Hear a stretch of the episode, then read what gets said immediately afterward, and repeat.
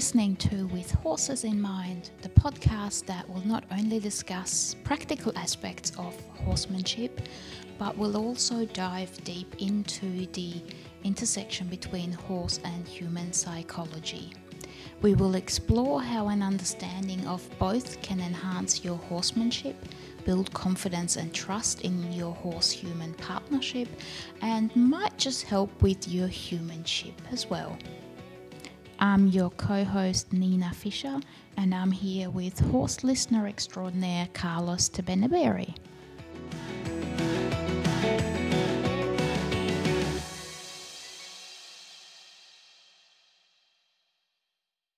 So, Carlos, the next question we had from one of our um, listeners was around um, what they could do um, in terms of specific exercises or activities to foster that positive relationship with their horse. So they would like to know more about what opportunities there are to build trust um, and what specific exercises they should focus on if they want to build that trusting relationship with their horse. I think it's a good, it's a really good question. The you're gonna foster the that relationship with your horse on everything you do.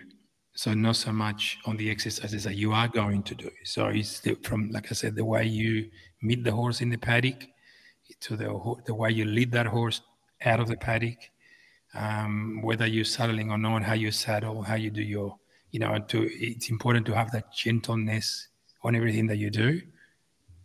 Uh, and having said that, is that we we we gentle, but doesn't mean that you're you're passive. with the horse, like I said, is going to be pushing on you or stepping all over your toes or headbutting or whatever they're going to do. So that comes through again, some positive groundwork. We talk about the, the mechanism how I like to do groundwork, you know, again, where you just ask and you wait for the horse to respond to what you are to what you're asking. Sometimes how you deliver that question to the horse, the horse might interpret it a different way. So it doesn't mean the horse doesn't want to listen to you or anything. So fostering relationships is gonna be you let's just you know like you be under the watchful eye of the horse in, in everything that you do. We discuss, you know, even walking to pasture, how you walk, whether you're rushed or whether you're, you know, you're screaming at a dog or whatever you might be doing. Um, that's going to affect how the horse sees you from that moment. So, whatever path you want to choose on what you do with your horse, exercises, whether it's been doing your groundwork and doing your groundwork over, over trot poles or staggered poles or whether you're going to ride that horse, it's important that you communicate to the horse in a way that they're going to understand what you want and that it, you ask in a gentle way. And gentle is not, again, it doesn't mean gentle. Gentleness is a strength. I believe is not a weakness. So, uh, and that's why I say, you know, if you run out of knowledge, you you start implementing force. So, um, if you have knowledge, you don't have to use force. You use understanding. So, uh, fostering relationships will come, like I said, on everything that you do with that horse. You know, it's not just one or the other because you can be having a, an amazing um, ride with your horse, and then because you're hurried or you lose a bit of patience or whatever it might be, you jerk on the horse's lead because he went ahead of you, and that's enough to put a little scar on the horse. Uh, and and again, I'm not saying this as a that you have to be careful on everything you do, but you have to be aware of what you do. Yeah, so really it's not so much what you do, but how you do it. And that's consistently across everything you do with the horse. Every, everything you do. Because they, you know, creatures of habit. So, and, and by that I mean, you know, they, they, they look at the world the same way. You know, they don't change their mind about the world the next day and go, I'm going to look at the world in a different way. We do that. So you go, I'm now I'm, I have a different view of the world because I've seen this. For the horses, no much, nothing changes. They don't, their views don't change. Does that make sense? Only the environment changes. So you gotta make sure that you don't create an environment like we discussed in the past, where you're gonna get the horse not to understand and be doubtful. Um, about how you're asking or you know your relationship that you're going to build with that horse so yeah and i think as as humans we're always looking for this step by step you know this is what you do guaranteed um, follow one two three in that order and you'll be fine and you'll have a great relationship with your horse or you um, play certain games in a certain order or you yeah. do certain activities in a certain order. And I think definitely for me, when I started working with you, that was one of the challenges that it was actually more about how you do everything, the smallest interaction that you have, rather than getting a step by step recipe on how to technically train and overcome difficulties because it, it requires you to challenge yourself and think about what it is that you're doing or trying to achieve a lot more. Yeah, and that's the thing, you know, there's no life is not a step by step. And neither is, you know, when it comes to work for the horse. That, that's how I call that I wouldn't say clever marketing, but it's good marketing when they say if you do this and you do that. Um, if you follow this step and that step, and then you get to this level, and then you get to that level, and you know it's a bit of a money making exercise, you know. And then on top of that, obviously, for for each step, you have to have this tool and that tool and that, um, which is all like props rather than you know tools that the horse needs. Um, so yeah, to me, it's clever marketing, but um, that's not one thing that I ever done because I, what I try to sell, as you know, I said I try to sell you a horse, and and and hopefully I can guide you and help you have the relationship with the horse, but it's not based on a number set of steps, or you need to have this stick or flag or whip or whatever it might be um, in order to create that relationship. It's not the tools that creates a good relationship with the horse and success is your the knowledge and the understanding that you have between each other. So, yeah. So I guess I would like to reframe that um, listener question then to um, not necessarily what exercises or activities can I use to create that positive relationship, but more um, a question about how do I need to be within the relationship with my horse to create that trust? Yeah, so I think the best start for that is to ask yourself a couple of questions. You know, one is, um, do I know what I'm going to ask my horse to do? Is he likely to understand it? Am I consistent?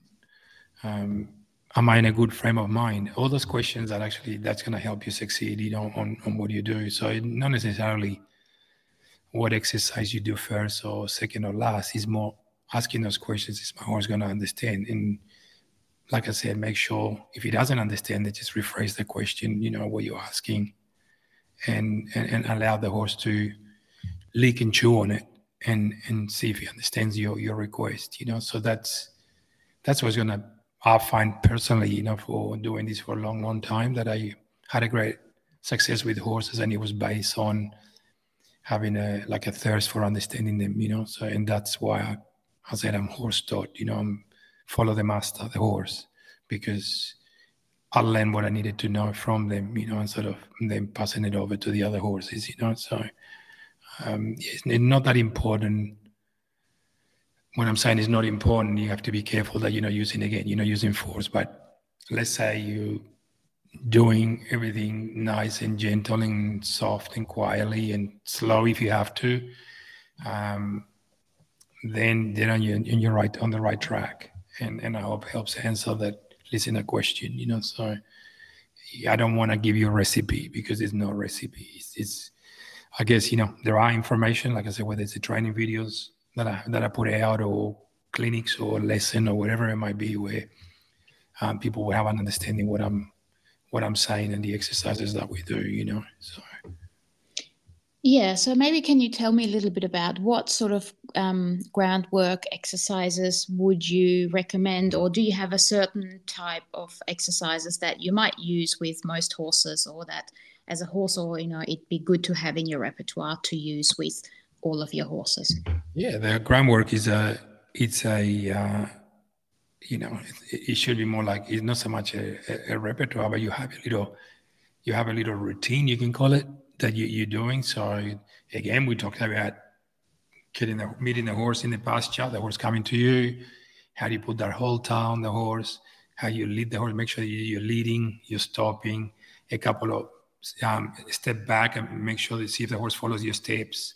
If he does, then you turn around. You gently ask him to step back from from the rope. You know, you, like if you were using a rein back on the reins, you don't wiggle the rope, you don't shake it, you don't pull it, you don't force the horse back and then you keep on walking. You might repeat that a couple of times. And that's a routine that I would say have where or I already done my leading, my stopping, my backing. So by the time I go to a paddock or the arena or the yard, whatever you might be working that horse, um, then I might ask him to, you know, to do hind quarter yields, forequarter yields, and a bit of circle of trot, left and right, changing directions. And that shouldn't be in a particular order because you don't want to do everything except for the leading that you might lead the horse to the place. Then you can ask him to back up and stop. You don't have to do it you know, like you keep it, you don't keep it like the same, like step one, step two, step three, step four. That's what I'm trying to say. You change. So you might ask the horse to, the minute you go to the, uh, to your working area, you might put the horse on a circle, left and right, change direction, um, put him on a circle. And when I say on a circle, don't let him go more than three rounds on each direction because the horse will make mistakes. And then people might take that as, oh, the horse is not doing what I want. So don't confuse the horse. Go one, two, three. Maybe just, like I said, put your head down, let the horse come in. Let's see if he's focused on you. Send him the other way. Repeat, yet he's focused. He's not paying attention to what's going around outside. He's paying attention more at what I'm doing. So when I stop, my horse comes, stops and comes in next to me. Then you can send him out again, couple of circles, change directions. Um, yeah, in that. So, but don't don't feel that you have to do first you must do that exercise and then that one and then that one and then that one. So in essence, all I'm asking the horse to do is to move forward, backwards, left, right, and around. And if you keep that as your basics to start, then of course we can do lateral work and a lot of a lot of other exercises. But I would suggest that that's probably your basis. Um, and if you are going to ride that horse, that you do your groundwork when the horse is already tacked up and saddled. So it's no point doing that and then putting the saddle and jumping on. So that gives you an idea also to assess is my saddle in the right position? Is it fitting the horse well? Um, is my horse lying? Is it, is it moving like it should be moving, etc.?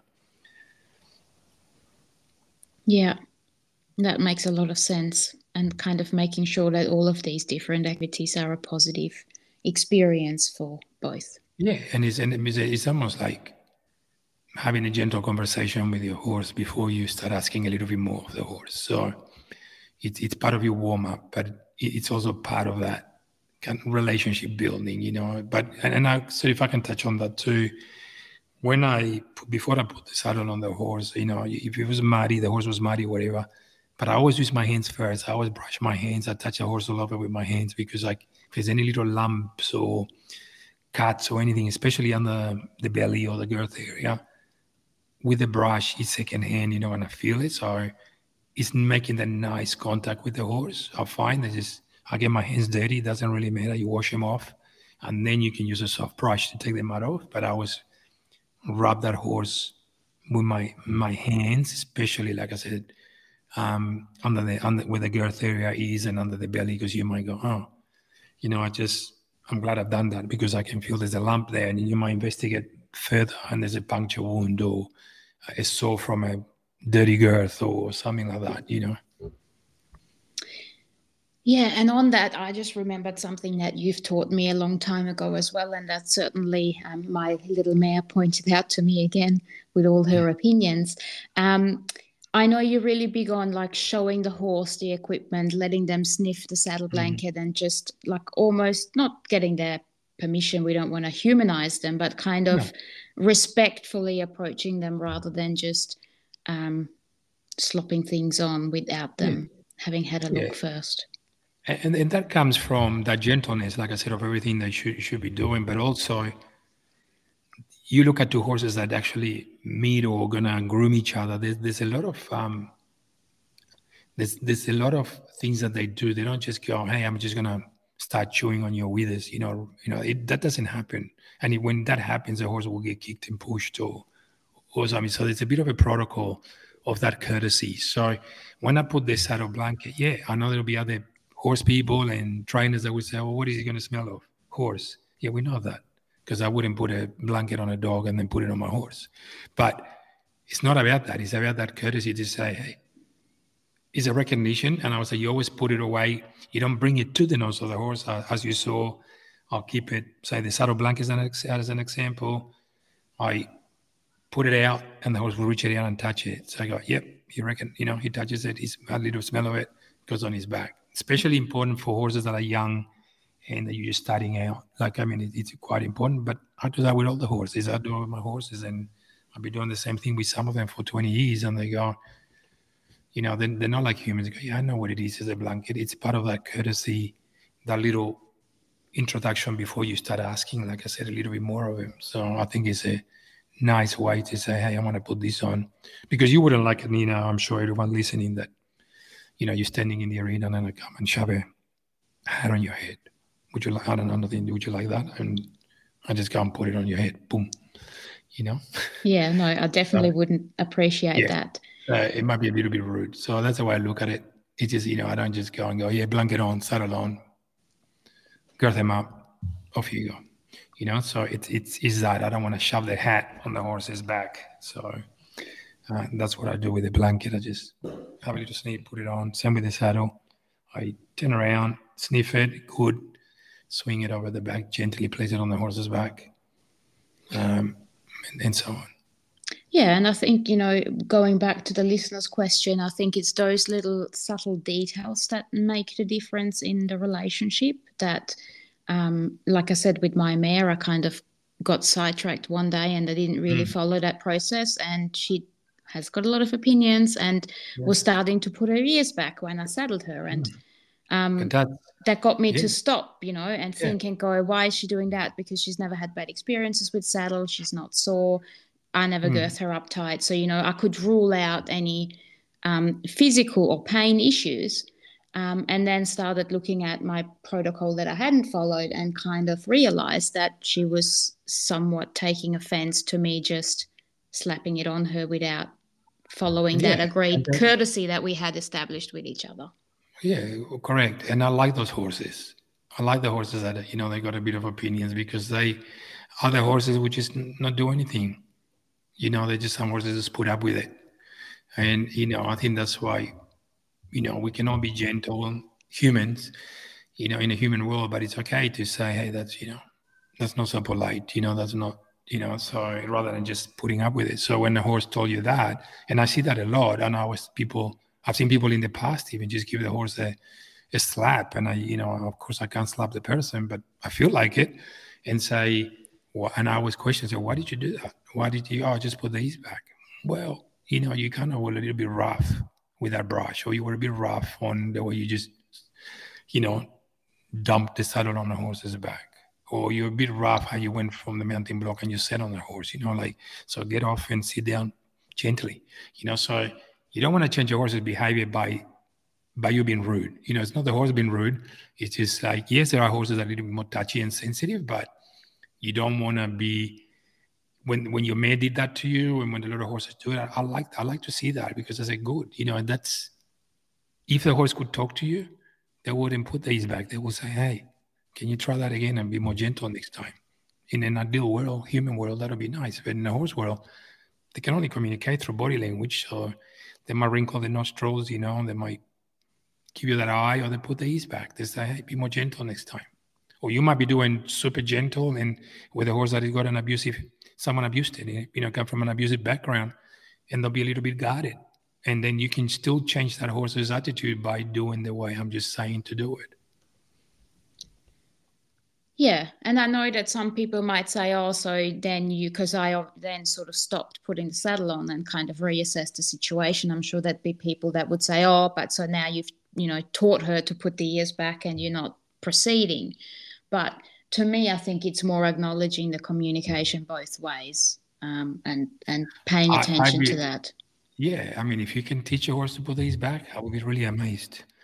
Nature teaches yeah. them to put these back, you know, like so when they, you know, the there's that mentality. It's like, oh yeah, well, if I just slap her because if I you, you can give like see if you were doing everything gentle and i give you an example there's one horse that i work on a weekly basis that listen she's got lots of opinions she's not the happiest horse you know in the world temperament wise but she's made amazing progress it's a great it's a safe horse to ride and everything a horse that Uh, you know i could go on forever you know it's a horse that wouldn't go forward didn't shook his head his back you, you name it you know kick the heels up so that horse doesn't do that anymore. And the way that was changed is by showing the horse that you're not going to be, you're not going to match the horse's reaction.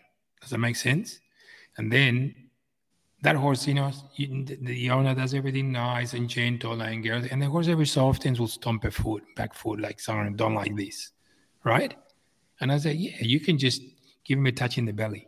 You can give him like a little, you know, I, want to make clear. I say, give a little tap to say, hey, but you don't have to slap him. you know, you can you can go touch him in the belly or the side and go, hey, don't need to do that. And I'll tell you, that horse stops every single time. If he thinks about it and you touch him, they go, okay, I just been told not to do that. And that's nothing wrong with that, but no, don't make it painful. Don't make it, you know, like a big deal.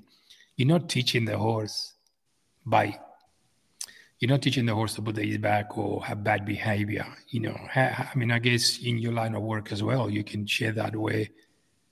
I, I think, you know, please, you know, you, you can talk about it a little bit if you want, but you don't change someone's behavior, I believe, by matching the so-called bad behavior, if it was such a thing. Is that right? I mean, yeah, absolutely. I mean, you wouldn't. And I think also it's about communication and a need. I mean, it might be different if we know that there's a history with a horse or a person. Right.